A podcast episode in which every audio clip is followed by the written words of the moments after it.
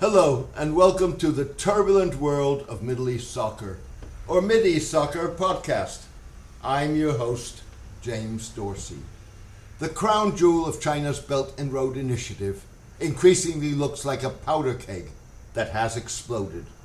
Mass protests have for the past month swept Gwadar, a Chinese dominated Pakistani port city 90 kilometers from the border with Iran that has long been plagued by intermittent protests and Baloch nationalist attacks on Chinese nationals and targets. Making things worse from China's perspective, a local cleric, a member of Pakistan's oldest Islamist political party, Jamaat-e-Islami, is leading the protests. Moreover, a breakdown of a ceasefire between the Pakistani government and Tehrik-i-Taliban Pakistan, or TTP, better known as the Pakistani Taliban, raises the specter of not only Baloch nationalists, but also Pakistani religious militants training their sights on Chinese targets. An attack in August on a bus in northern Pakistan that carried Chinese construction workers is believed to have been carried out by the TTP, although it did not claim responsibility. 13 people were killed, including nine Chinese nationals. The attack occurred before the conclusion of a since ruptured ceasefire between the TTP and Pakistan. None of this bodes well for China, as it seeks to come to grips with an Islamist regime in Afghanistan that shares a sliver of a border with Xinjiang, the northwestern Chinese province. Authorities in Xinjiang are brutally trying to erase any seeds of Islamist thought, synthesize the faith with practices that violate Islamic law and practice, and cull potential ethnic identity or nationalist sentiment among the region's Turkic Muslim population. Sitting at the top of the Arabian Sea, Gwadar is at the core of the China Pakistan Economic Corridor, CPEC, which is supposed to link Xinjiang to the Indo Pacific and allow the People's Republic to circumvent the Strait of Malacca that is fraught with geopolitical, big power, rivalry risk. With an investment of somewhere between 45 and 60 billion dollars, CPEC, involving infrastructure, energy, and telecommunications projects, is the single largest Chinese country outlay along the Belt and Road, an effort to make China the equivalent of all roads lead to Rome.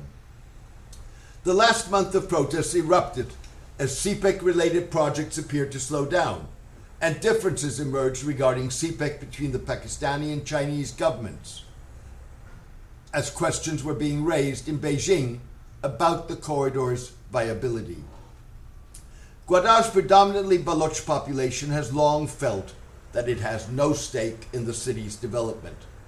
Fishermen, a backbone of the city's traditional economy, were pushed out of their traditional fishing waters, replaced by deep sea trawlers, some of which are allegedly Chinese owned. Locals feel humiliated by multiple security checkpoints at which they repeatedly have to identify and register themselves. The checkpoints were er-, erected to protect the port, Chinese nationals and assets, and Pakistani officials. In addition, many fear that they will be further marginalized with an influx of foreigners. Meanwhile, Chinese development has produced few local jobs and done nothing to diversify the economy away from fishing, diesel oil smuggling, and drug trafficking. Chinese investment has also failed to help improve services in a region where potable water is scarce and electricity imported from Iran is unreliable.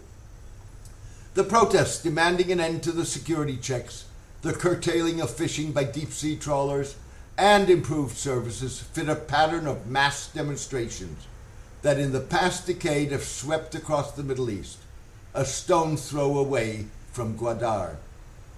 Those protests, like in Gwadar, expressed no confidence in the political system and leadership, demanded systemic change, and at least initially, and with mixed results, forced the resignation of leaders in Egypt, Tunisia, Yemen, Libya, Algeria, Sudan, Lebanon, and Iraq. The scion of a local fisherman Maulana Hidayat ur Rahman, the cleric who has emerged as the leader of the protests, fits the bill. His appeal is his intuitive understanding of widespread discontent, his ability to articulate it, the failure of militant nationalists to produce results, and the fact that he is not perceived as part of the political establishment, even though he ran several times unsuccessfully for a seat in Balochistan's provincial and Pakistan's National Assembly. Speaking to Dawn, Pakistan's foremost English language newspaper, Mr. Rahman insisted that we are doing politics to serve the people and society, not to exploit people's grievances for the benefit of himself or his party. I am doing politics solely to represent them and become their voice in the face of injustice, he asserted. That is not to say that Mr. Rahman has not added a religious tint to the protests. The region's excise taxation and anti narcotics department agreed late last month in talks with the cleric to shut down alcohol shops. Mr. Rahman's words appear to resonate with the thousands that have been on the streets of Gwadar for the past month. Through him we have got a voice. Gwadar belongs to us, and we no longer want to be ignored, said a local resident. Few in Gwadar put any faith in Prime Minister Imran Khan's recognition of the protesters' grievances as very legitimate and promised to take them up with the province's political leadership. Neither Mr. Khan nor his predecessor Nawaz Sharif or China have over the years sought to ensure that the local population would have a stake in the Chinese led development of Gwadar.